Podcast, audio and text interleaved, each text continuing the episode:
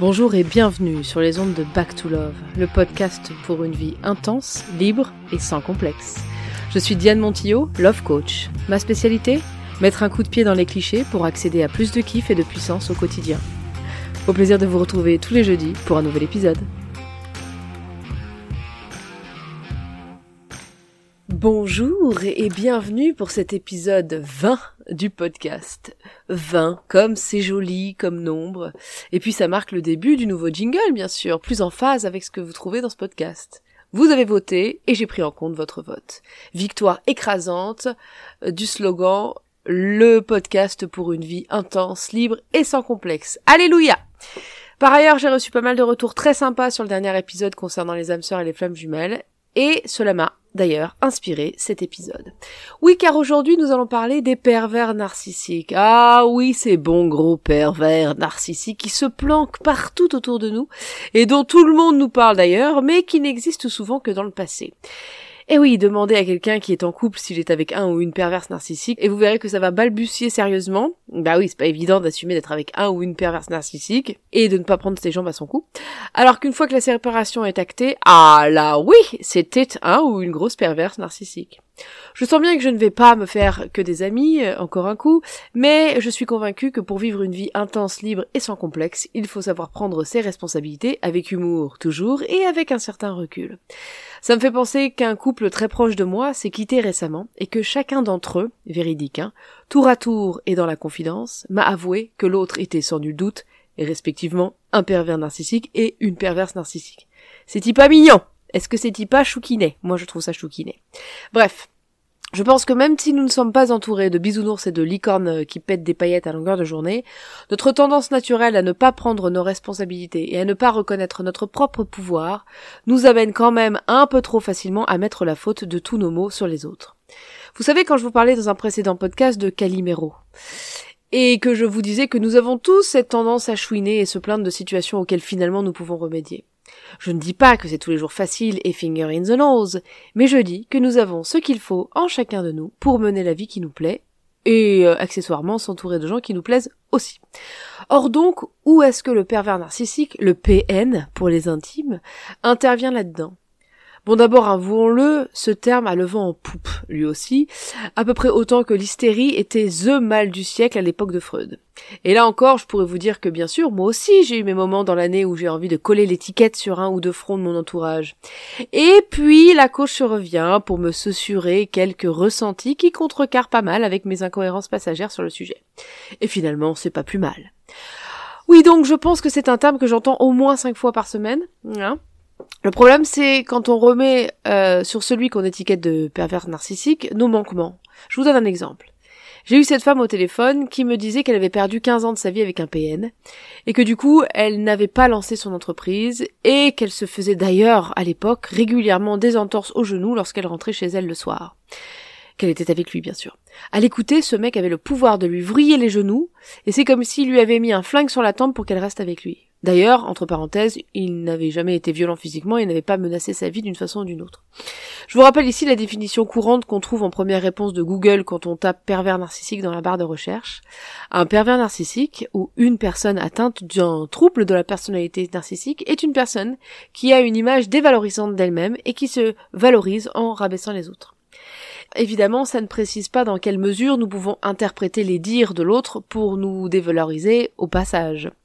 Ça veut dire que grosso modo, il y a plein de choses que l'on peut prendre mal et dont on peut se servir pour se dévaloriser, mais je ne sais pas si vous avez remarqué que pour certaines personnes, ça leur glisse dessus comme sur des plumes ces réflexions-là. Ils ont tellement confiance en eux que quoi qu'on puisse dire, rien ne les déstabilise. Ça me rappelle d'ailleurs une des célèbres clientes de ma mère. Pour ceux qui ne le savent pas, ma mère a longtemps été une des masseuses du gratin parisien. Et donc cette cliente, alors qu'elle se regardait nue, en surpoids, le cheveu pas coiffé et un peu bouffi dans le miroir, à côté de ma mère qui avait à l'époque 20 ans de moins qu'elle et était euh, sublime, disait à ma mère, en contemplant son propre reflet, Vous avez vu ça, Marie-Christine? On voit à peine notre différence d'âge, je suis fraîche comme une rose. Quel sublime exemple. Alors à partir de cet exemple, tout est possible comme conclusion, comme interprétation. L'on pourrait se dire oh, formidable, mais quel aplomb, mais quelle confiance Ou alors eh bah, ça va les chevilles Ou alors oh l'autre, la perverse narcissique qui essaie de casser Marie-Christine Ou encore mais quel monstre de dire des horreurs pareilles Bref, vous voyez le tableau? Ce que je peux vous dire, c'est qu'elle, elle ne s'est pas trop sentie encombrée par les pervers narcissiques dans sa vie, cette femme-là. Fallait y aller pour essayer de la rabaisser. Et ma mère? Ma mère, ça l'a toujours fascinée autant que ça l'a fait rire d'être témoin de scènes mythiques comme celle-là. Tout ça pour vous dire que finalement, si on est sensible à ce que certaines personnes nous disent et nous rabâchent, et que ça nous blesse, qui nous empêche de partir? De lui dire merde? De lui demander de ne pas nous parler comme ça? Hein? Qui? Oh oui, je sens que vous chauffez. Oui, oui, nous-mêmes. Bah oui, je suis bien d'accord avec vous, ça fait chier cette conclusion, mais c'est pourtant bien vrai. Même si on prend un cas extrême, hein, parce que souvent dans ces considérations-là, dans ces philosophades-là, il y en a toujours un pour dire oui, mais euh, si on prend cet exemple extrême, alors euh, prenons l'exemple extrême. Même si on prend un cas extrême où on vous raconte des horreurs à votre sujet à longueur de journée, et peut-être même que vous êtes battu et menacé constamment, et peut-être même que vous êtes une enfant.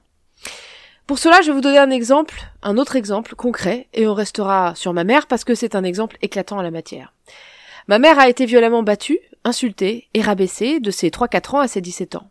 Quand je dis violemment, je pèse mes mots, elle s'est pris des coups de couteau dans les jambes, a traversé des vérandas tête la première, s'est fait battre avec des tisonniers. Vous savez, ces gentilles petites choses métalliques et rigides avec lesquelles on manie un feu de cheminée? Voilà, ça. Des bûches de bois, j'en passe, et des meilleures. Elle dit souvent que si on lui rasait le crâne, on y verrait beaucoup de cicatrices de toutes ces années-là, sans compter celles qui apparaissent encore discrètement sur son corps. Bref.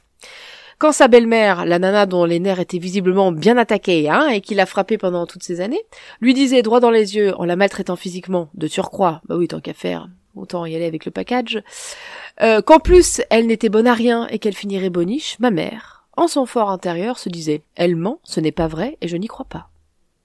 Et elle s'imaginait, ne sachant pas qu'en fait elle faisait de la visualisation bien avant tout le monde, une vie ailleurs, heureuse et épanouie. Eh bien mes amis, j'espère que cette vibration de puissance et de foi vous atteindra où que vous soyez. Si elle, elle a réussi à dépasser tout ça dans ces conditions de merde, oui là je crois quand même qu'on peut dire que c'est des conditions de merde, alors même que c'était encore une enfant, que peut-on en conclure de nous, hein? Je vous le demande. A-t-elle jamais mis une étiquette de perverse narcissique sur cette femme? Non, même pas. Elle a reconnu et senti assez jeune qu'elle devait être malade de quelque chose et que finalement, au fond, ça n'avait rien à voir avec elle, tout ça. Sage avant l'âge, me direz-vous. Pleine de bon sens, en tout cas ça, c'est sûr.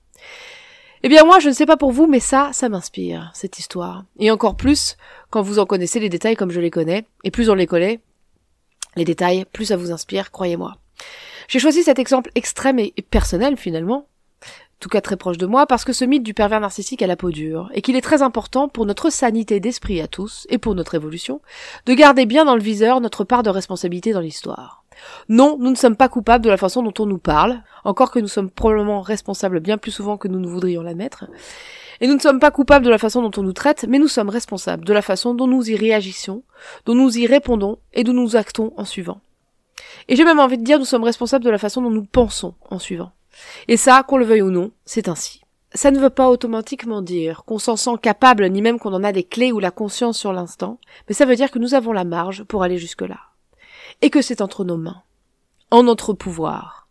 Et qu'à notre époque, dans notre monde, si nous voulons vivre une vie épanouissante et accéder à nos rêves, il est important de s'inspirer d'histoires certes challengeantes et difficiles parfois, mais qui résonnent avec notre puissance et notre liberté souvent trop endormies ou oubliées.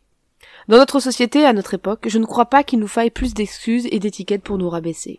Et je pense que croire que nous avons été victimes de PN, de pervers narcissiques, c'est une façon de nous rabaisser nous-mêmes, de nous enlever notre puissance et notre capacité d'action, de recul et d'évolution. C'est remettre à l'autre notre capacité de réflexion, notre intuition et notre respect de nous-mêmes. Et si, grâce à ces fameux pervers narcissiques, nous trouvions enfin le chemin vers nous? Et si, pour certains d'entre nous, il fallait au moins ça pour nous réveiller et nous révéler à nous-mêmes? Et si sa façon de nous traiter était finalement le reflet de la façon dont nous nous considérons? Et si, en développant plus d'amour et d'estime de nous, de recul et en prenant plus à bras le corps notre responsabilité, nous pouvions finalement grandir. Grandir à la hauteur de cette puissance que nous avons placée en l'autre, la jugeant néfaste et méchante, pour mieux la garder loin de nous, comme si nous n'osions pas nous-mêmes incarner notre puissance de peur de ce que les gens pourraient penser. Et oui, en ce bas monde, lorsque l'on prend ses responsabilités, il y a de fortes chances que l'on nous fasse porter des choses qui ne nous appartiennent pas. Mais alors nous serons sûrs, si cela arrive, que nous avons développé et déployé suffisamment d'estime et de recul sur nous pour savoir faire la différence entre ce que l'autre projette sur nous et qui nous sommes. De la même façon que face à ce que nous appelons aujourd'hui un pervers narcissique, nous pouvons nous demander, nous, ce que nous projetons sur lui, ce qui lui appartient vraiment et ce qui nous appartient. Spoiler alert! Alerte du spoiler, en français. Non, nous ne sommes pas obligés de croire tout ce qu'on nous dit à notre sujet. Non, nous ne sommes pas obligés de déduire des conclusions détestables sur nous parce que l'autre nous traite mal ou maladroitement. Et si on tombe dans le panneau, à un moment donné ou à un autre, c'est parce qu'en nous résonnent ces mêmes inepties. Ni plus ni moins. L'autre pourra toujours nous proposer de boire son vin amer et piquant. Et nous serons toujours libres de refuser de boire à sa coupe. Et nous serons toujours libres d'aller à la quête d'un tavernier qui aura à nous offrir un vin plus à notre goût, peut-être un peu plus sucré, suave et gouléant par exemple. N'oublions pas que nous sommes libres à chaque instant de dire oui, de dire non, de croire ou de ne pas croire, de dire ou de ne pas dire, de faire ou de ne pas faire. Mais à mon sens, ce n'est pas en remettant notre capacité d'action et de pouvoir à ceux qui nous ont offensés qu'on s'en sortira. Ce n'est pas en cataloguant tous ceux qui nous font chier et qui nous feront chier que nous irons mieux, que nous grandirons et que nous pourrons nous reconnaître et nous aimer mieux. Ça peut nous faire du bien, l'espace de 24 heures ou d'une semaine, de se dire qu'on est tombé sur quelqu'un de pas très bien intentionné à notre égard et avec lequel on ne se sent pas vraiment en phase, en fait. Mais à un moment donné, il faut savoir se regarder dans la glace, se faire confiance ou du moins tendre sa main suffisamment loin pour trouver l'aide dont on a besoin pour créer une nouvelle dynamique pour nous et notre vie. Marche après marche, pas après pas, avec l'assurance que c'est en soignant notre pervers narcissique intérieur qu'on fera disparaître ceux que l'on voit encore à l'extérieur. Non, je ne dis pas que tous les jours seront faciles, mais je dis que chaque jour nous rapprochera d'une réalité toujours plus libre, plus juste et plus inspirante si on fait le choix d'arrêter de chercher les coupables à l'extérieur et de devenir l'être responsable, libre et puissant que nous sommes tous, quel que soit notre niveau de reconnaissance de cet état. Et d'ailleurs, franchement, quand on lit la, la définition du pervers narcissique, je ne sais pas pour vous, mais moi, en toute honnêteté intellectuelle, je nous reconnais tous un peu là-dedans. Je trouve que beaucoup d'entre nous ont une tendance euh, à se dévaloriser et que euh, rabaisser l'autre c'est un bien grand mot mais on a tous euh, depuis qu'on est enfant dit ah ouais mais moi euh, j'ai euh, non non ah ouais mais moi j'ai non non non non et toi bah toi t'as que non non on le fait tous plus ou moins avec plus ou moins de classe et plus ou moins de tact et plus ou moins consciemment mais à ce moment-là moi j'ai envie de vous dire qu'on est tous le pervers narcissique de quelqu'un bah ouais voilà j'en ai marre de voir des définitions comme ça qui parlent de la vie de tous les jours, et tout d'un coup, paf, c'est un pervers narcissique, paf, grosse étiquette, paf, le loup. J'ai une petite histoire qui me vient en tête, je me rappelle, euh, puisque ici nous parlons quand même pas mal d'amour et que je suis love coach, je me rappelle euh, d'un type que j'avais rencontré d'une façon un peu originale dans la rue, et nous avions commencé une histoire euh, très légère et tranquille, et j'ai appris au bout d'une semaine qu'il en fait il était maqué, qu'il avait quelqu'un. Et puisque c'était pas du tout euh, dans mes envies et, dans mes projets, j'ai coupé court, net, à cette relation. Il a essayé de m'appeler, je vous raconte pas, un nombre incalculable de fois.